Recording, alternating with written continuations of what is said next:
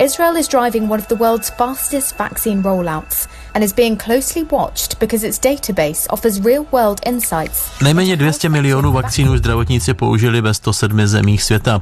Dosud nejúspěšnější, co se očkování týče, je nadále Izrael. V této 9 milionové zemi So how has Israel been able to be so successful? The world seems to be looking at Israel now for many of the answers.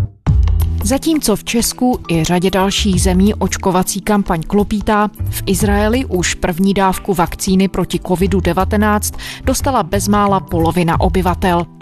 Izrael už také uvolňuje část svých protikoronavirových opatření a vláda slíbila, že další uzávěra už nepřijde. Čemu tato země vděčí za pozici očkovacího premianta? Vrací se život v Izraeli do normálu a má tamní vakcinace také nějaká sporná místa? Je úterý 23. února, tady je Lenka Kabrhelová a Vinohradská 12, spravodajský podcast Českého rozhlasu. Izrael začal rozvolňovat omezení, která měla bránit šíření koronaviru. V zemi se znovu otevírá většina obchodů a sportovišť, některá zařízení ale jen pro ty, kdo mají doklad, že jsou očkovaní. Plavecké bazény, tělocvičny, kulturní akce a hotely budou přijímat jen lidi s takzvaným zeleným průkazem. Vláda už dříve prohlásila, že tento návrat k normálu je definitivní. K protikovidovým opatřením se Izrael už vracet nehodlá. I really wanted to because I miss spending time with my grandparents and my grand to Izrael proti koronavirová opatření výrazně zpřísnil na přelomu loňského a letošního roku a pak znovu na konci ledna kvůli výskytu mutací. Izrael zároveň od té doby dokázal proočkovat dvěma dávkami vakcín asi třetinu obyvatel. Alespoň jednu dávku dostala skoro polovina Izraelců. Nataša Dudínsky je izraelská dokumentaristka a publicistka. Dobrý den. Dobrý den a ďakujem za pozvanie. Natašo, vakcinační kampaň jednoznačně v tuhle chvíli shodují se odborníci, je nejpokročilejší na světě. Pojďme tedy připomenout v úvodu, jak se to všechno stalo, jak ta kampaň probíhá, jakým způsobem se to povedlo takhle posunout. Vakcinačná kampaň začala v Izraeli 19. decembra, prosince, a odvtedy sa podarilo viac ako 47% obyvateľstva naočkovať jednou dávkou a 32% obyvateľstva majú už dve dávky. Prebieha to veľmi úspešne, veľmi intenzívne. Je to neuveriteľné, ako dobre zorganizovaná táto kampanie, pretože Izrael nie je Nemecko, ale predsa len v tomto ohľade je to celkom úspech. Jak se to podařilo tak efektivně zorganizovat? Ze zahraničí, z vnějšku je ta kampaň opravdu viděná jako jednoznačný úspěch. Které ty aspekty se tak zdařily? A které se třeba nakonec nezdařily, o kterých my nemusíme vědět? Ja myslím, že sú také dva, alebo možno tri faktory, prečo tá kampaň je tak úspešná. Za prvé veľká politická vôľa. Izraelský premiér Benjamin Netanyahu na to tlačil od začiatku, aby sa urobilo všetko preto, aby kampaň uspela. Samozrejme jeho motívy neboli len pre dobro krajiny, ale týkajú sa aj predvolebnej kampane. Ale dôležitý je výsledok. על זה נאמר זריקה קטנה לאדם וצעד ענק לבריאות של כולנו. V Izraeli začala kampaň očkování proti koronaviru. Jako první vakcínu dostal před televizními kamerami premiér Benjamin Netanyahu. Informovala o tom agentura AFP. Netanyahu tím chtěl přesvědčit Izraelce, aby si nechali dát vakcínu taky. Tento týden je považovaný za pilotní program. Následně chce vláda zajistit vakcinaci 60 tisíc lidí denně. Po seniorech a zdravotnících rozšíří úřady vakcinaci na profese nákazou nejvíce ohrožené, jako jsou učitelé nebo sociální pracovníci. Podle premiéra Benjamina Netanyahua může být Izrael první zemí na světě, která se epidemie zbaví. Podmínkou je dobrá spolupráce všech obyvatel. Druhý dôvod je ten, že štyri izraelské zdravotné poisťovne, ktoré pokrývajú všetkých obyvateľov v krajine, pretože každý musí byť poistený, sú veľmi dobre organizované. Koncom 90. rokov sa izraelské zdravotné poisťovne rozhodli prejsť na digitálny systém. A od začiatku 0. rokov boli už všetky informácie o zdraví každého Izraelčana ukladané do počítačov. Či už návšteva lekára, recept, procedúra a podobne. A tak mal aj každý lekár prístup k celkovému obrazu vášho zdravotného stavu. Tento digitálny systém veľmi pomohol tiež pri súčasnej úspešnej vakcinačnej kampani. Tiež bola alebo je výborná spolupráca medzi zdravotnými poisťovňami a mestskými samozprávami, ktoré dodali miesta na to, kde očkovanie môže prebiehať, ako napríklad veľké športoviská, kultúrne inštitúcie, niekde aj v galériách dokonca. Takže to všetko napomohlo veľmi dobrej organizácii a zároveň ochota Izraelčanov očkovať sa. Predtým tiež nebola veľmi vysoká. Ľudia mali obavy, pretože to bolo niečo nové. Nikdy sa táto vakcína predtým nepoužila. Je prirodzená ľudská obava z niečoho neznámeho. Ale dosť rýchle, keď sa kampaň rozbehla a ľudia videli, že ich známi, príbuzní, kolegovia sa dajú očkovať a nič hrozného sa nestane, Tie sprievodné príznaky po očkovaní sú veľmi malé, až takmer zanedbateľné. Trošku silnejšie sú po druhej dávke, Napríklad, že ľudia sa cítia jeden deň blbo, alebo že ich hrozne bolí ruka, po prípade majú zimnicu, ale to všetko prejde po dni. Takže ľudia sa navzájom inšpirovali v tom, že sa dávajú očkovať a boli z toho high, bola z toho taká kampaň a všetci chceli byť hrozne rýchle naočkovaní. So we got a tip from a friend that uh, there is vaccines here in uh, Khal Shlomo and they're vaccinating uh, people under uh, 50, so uh, we, we thought to give it a try. Veľmi to pomohlo tomu rozbehnutiu. To je prvá vec. I came here tonight to try to get the vaccine for the COVID. I want to travel, see world and starting my life like I wanted to and not to stay out in quarantine in my house. Druhá vec je tá, že očkovať sa je veľmi jednoduché. Dostanete SMS-ku zo zdravotnej poisťovne, prihlásite sa a idete sa očkovať. To prebieha vo všetkých centrách veľmi rýchle, za pár minút ste očkovaná.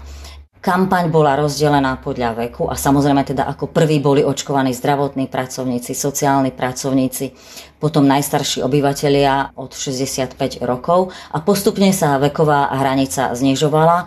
Mnohí ľudia ani nemuseli dostať sms a hneď keď vedeli, že už sa môžu ísť dať očkovať, tak sa jednoducho prihlásili.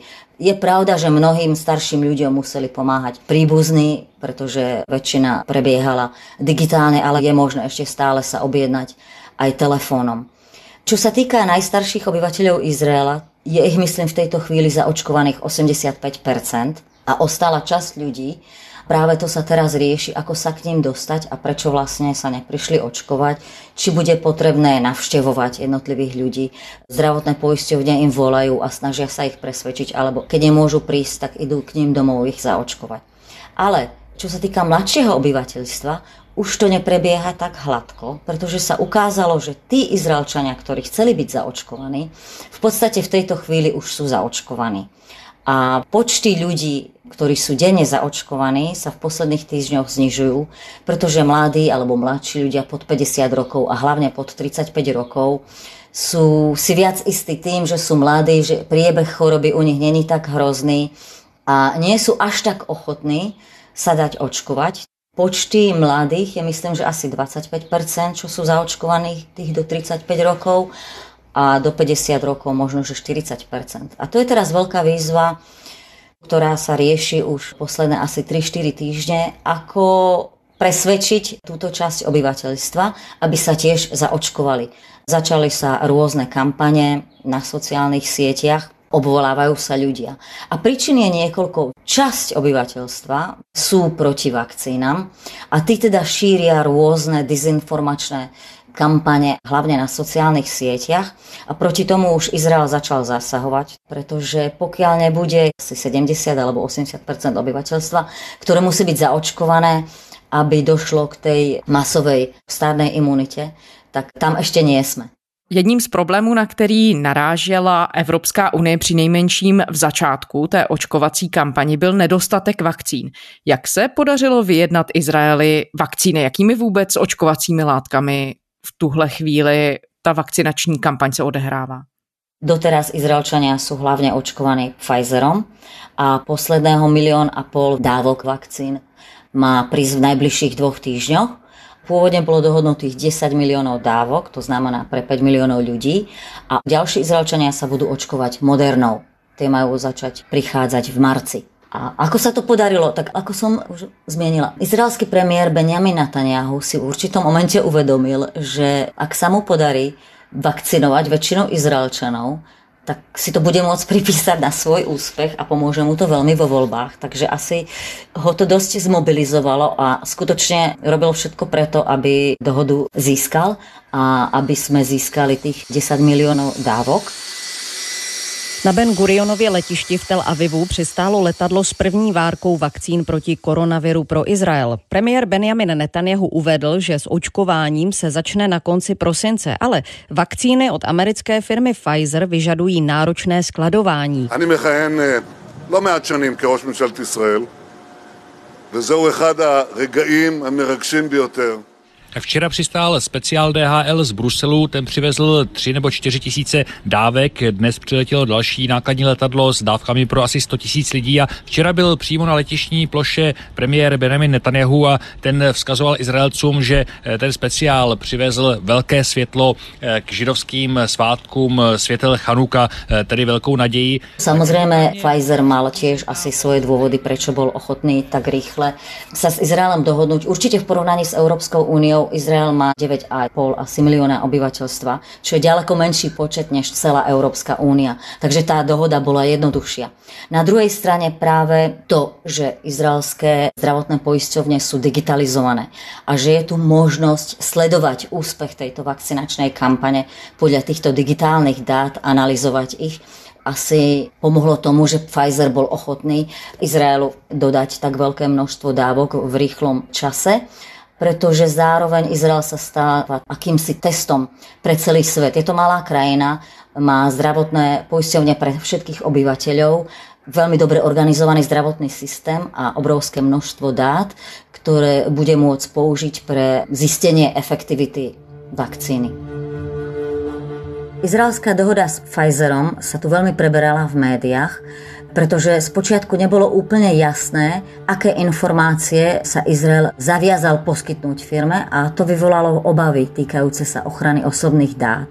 Takže prebehla veľká debata o tom, či je dôležitejšia možnosť analyzovať obrovské množstvo informácií, ktoré Izrael získal vďaka vakcinačnej kampani, čo by mohlo zase pomôcť zlepšiť efektívnosť tejto vakcíny pre ďalšie použitie po celom svete, alebo či je dôležitejšie ochrániť súkromie pacientov, pretože ide o veľmi citlivé informácie týkajúce sa zdravia pacientov. Obavy verejnosti a teda kritika viedli k tomu, že nakoniec tá dohoda s Pfizerom bola zverejnená. V dohode sa uvádza, aké presne epidemiologické informácie Pfizer získava to, že budú získavané v agregátnej forme, to znamená, že budú zbavené akýchkoľvek identifikačných informácií. Ale aj tak niektorí odborníci si neboli istí, či tá ochrana je dostatočná.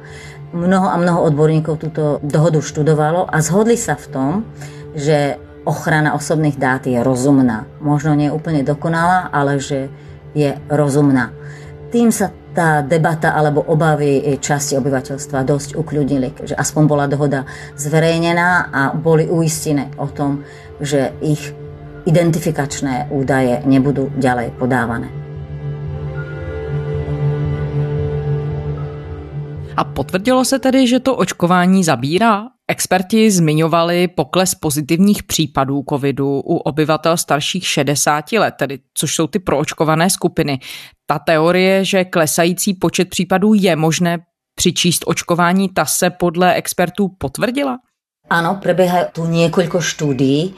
Tie výsledky sú čiastočné a postupne zverejňované, ale zatiaľ štúdie zistujú, že skutočne to pomáha počty tých najstarších obyvateľov, teda nad 60 rokov, ich počty nakazených sa skutočne dramaticky znížili a tvoria teraz ďaleko menšiu časť chorých a obzvlášť ťažko chorých. Ďalšie štúdie tiež potvrdili, že týždeň po tejto druhej dávke skutočne tá efektivita je okolo tých 95%. To znamená, že šanca, že sa nakazíte, že ochoriete na COVID-19 je skutočne veľmi, veľmi mála. Nicméně i přes tohle všechno před pár týdny musel Izrael zahájit třetí lockdown. Jak to vláda odůvodňovala? Proč se k tomu rozhodla? Tak tretí lockdown tu začal už 27. decembra, to znamená týždeň aj niečo po odštartovaní vakcinačnej kampane. Tá kampaň, aj keď prebiehala veľmi rýchlo, bola ešte stále v začiatkoch, takže ešte zďaleka nemala žiaden svoj efekt.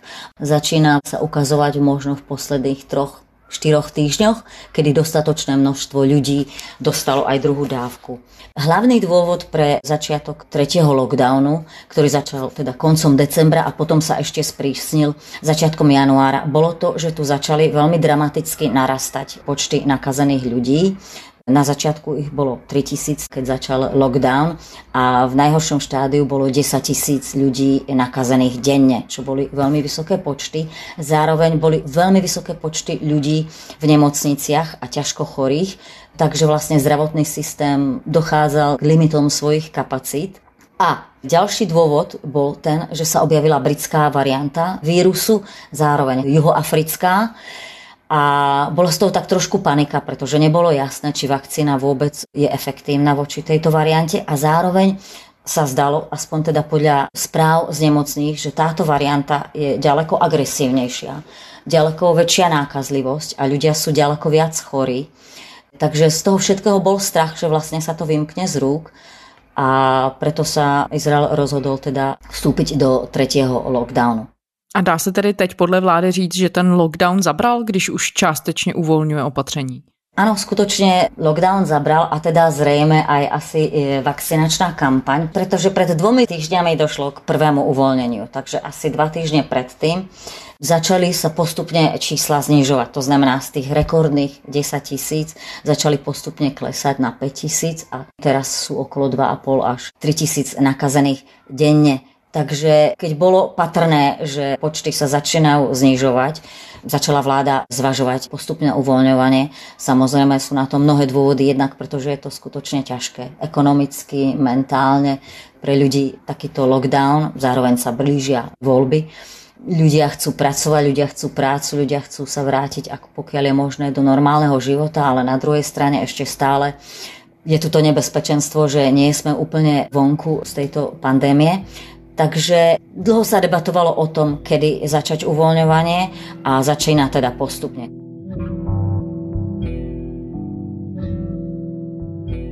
Když jste zmiňovala ty mutace, britskou, ale hlavně tu jihoafrickou, vědci mluví o tom, že spolehlivě ty vakcíny fungují právě zatím zřejmě jenom proti té britské variantě. Mluví izraelští vědci o tom, jak velké riziko mohou ty mutace i pro tu proočkovanou izraelskou spoločnosť znamenať? Obávají sa toho? No, zaprvé by som povedala, že v Izraeli je v súčasnej dobe asi 90% nakazených práve britskou variantou. A áno, skutočne zatiaľ sa ukazuje, že vakcína je proti nej účinná. Juhoafrickou variantou je nakazených asi 1%. A teraz pred pár dňami sa objavila aj tzv. ugandská varianta. Všetko to závisí od toho, či bude vakcína úspešná voči týmto variantám, po prípade mutáciám. A mnohí vedci sa zhodujú v tom, že vlastne ono aj tak táto vakcína, ktorú teraz máme, nebude efektívna neobmedzenie jej obmedzenosť momentálne sa odhaduje na pol roka. Vlastne aj tie certifikáty alebo tzv. zelené pasy, ktoré Izraelčania získavajú, majú platnosť 6 mesiacov.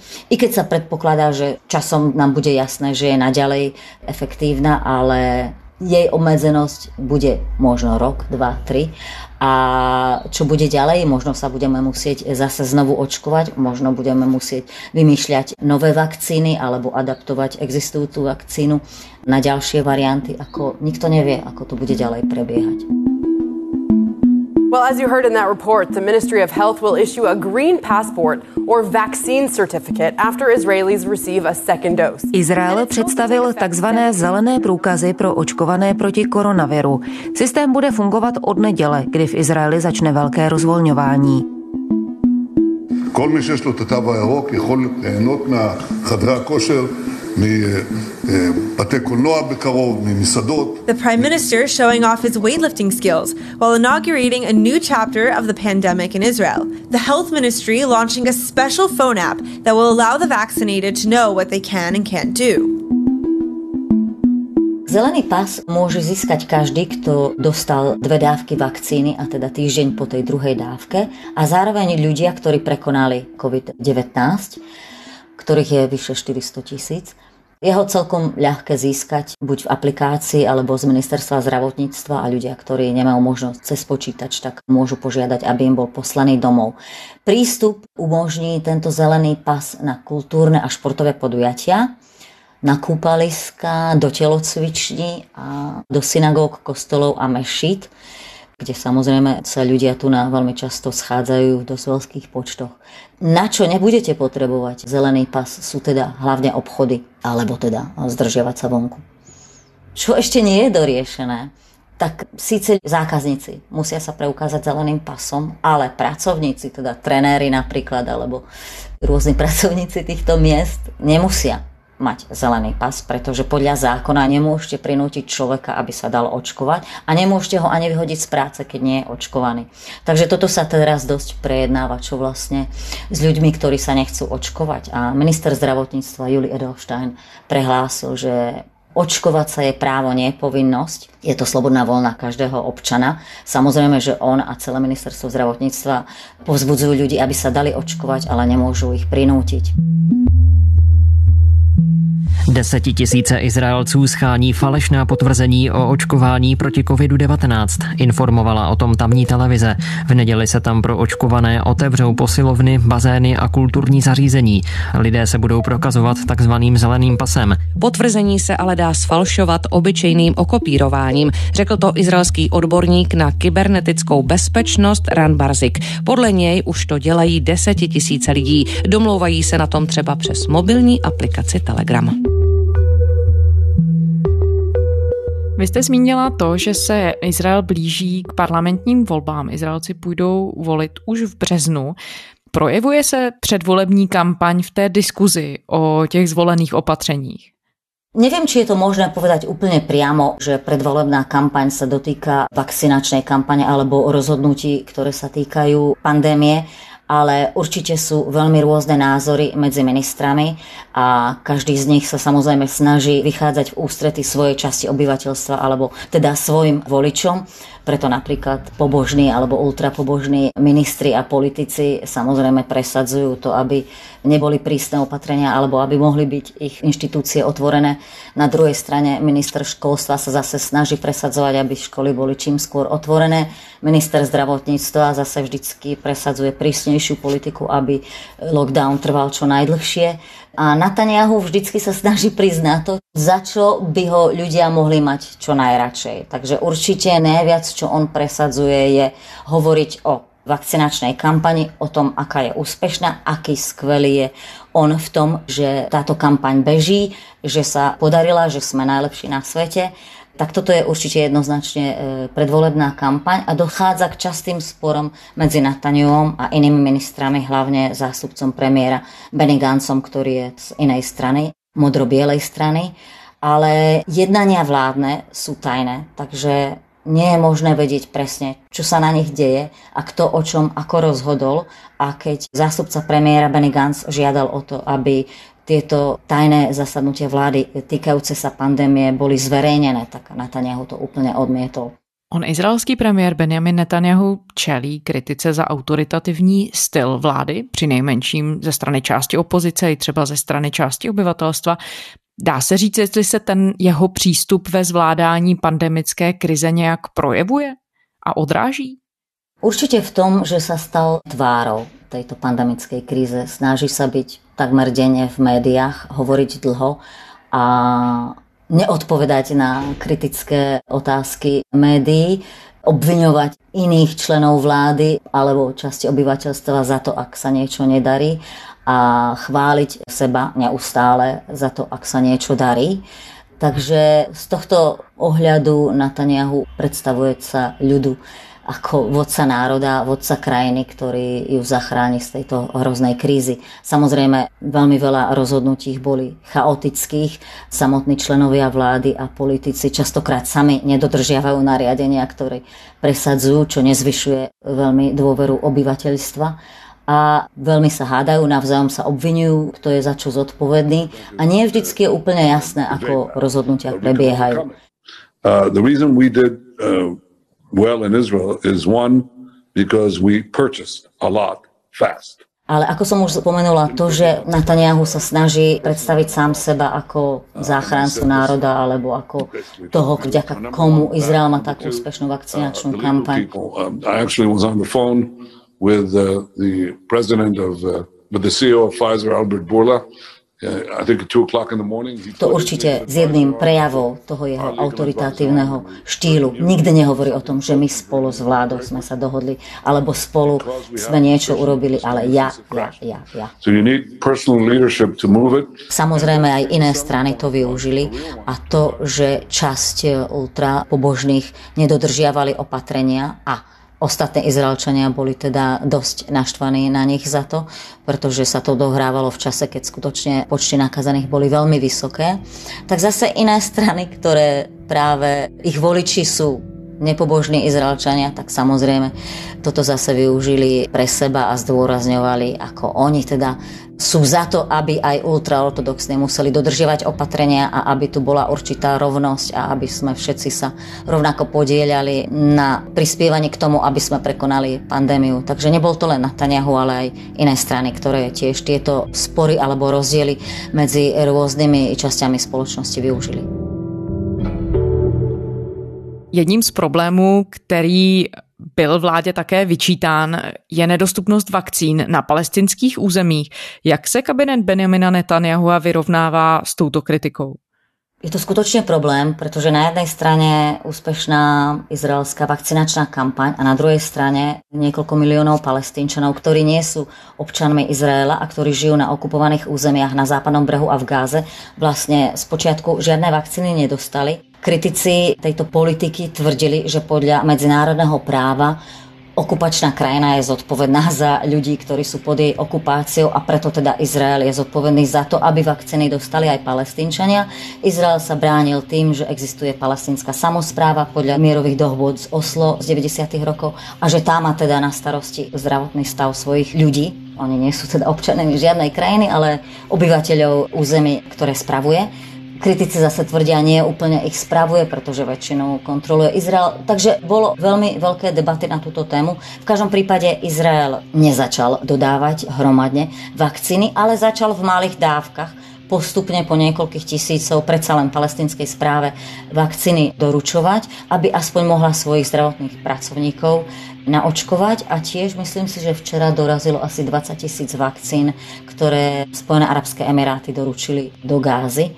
Takže bolo to veľké téma, ale ďalšie veľké téma je tiež, napríklad v Izraeli pracuje okolo 100 tisíc palestínčanov, ktorí nie sú občanmi Izraela, žijú na západnom brehu, ale chodia do Izraela pracovať. Či majú byť očkovaní? Tak samozrejme palestínska správa chcela, aby boli očkovaní, pretože jednak pendlujú medzi oboma územiami, jednak v Izraeli môžu nakaziť ľudí.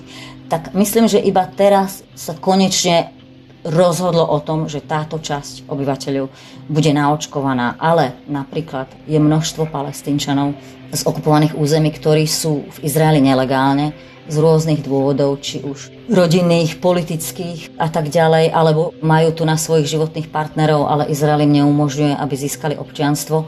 A títo palestínčania neboli zaočkovaní a to sa tiež kritizovalo, pretože pred dvomi týždňami Izrael sa rozhodol zaočkovať žiadateľov o azyl a všetkých akoby ľudí, ktorí žijú v Izraeli, hlavne napríklad z Afriky alebo z Filipín a ktorí tu pracujú, nie sú žiadateľmi o azyl, ale sú pracovní migranti alebo migranti za prácu. Takže tí dostali možnosť a už sú tiež naočkovaní.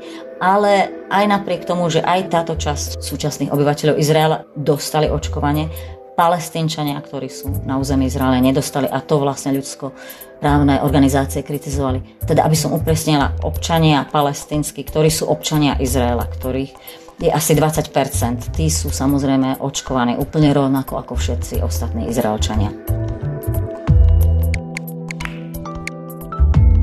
Nataša Dudínsky, izraelská dokumentaristka a publicistka. Děkujeme za rozhovor. Dovidenia a ďakujem. A to je z úterní Vinohradské 12 vše. Poslouchejte nás kdykoliv na serveru iRozhlas.cz a také ve všech podcastových aplikacích. Pište nám, naše adresa je vinohradská12 zavináč rozhlas.cz To byla Lenka Kabrhelová. Těším se zítra.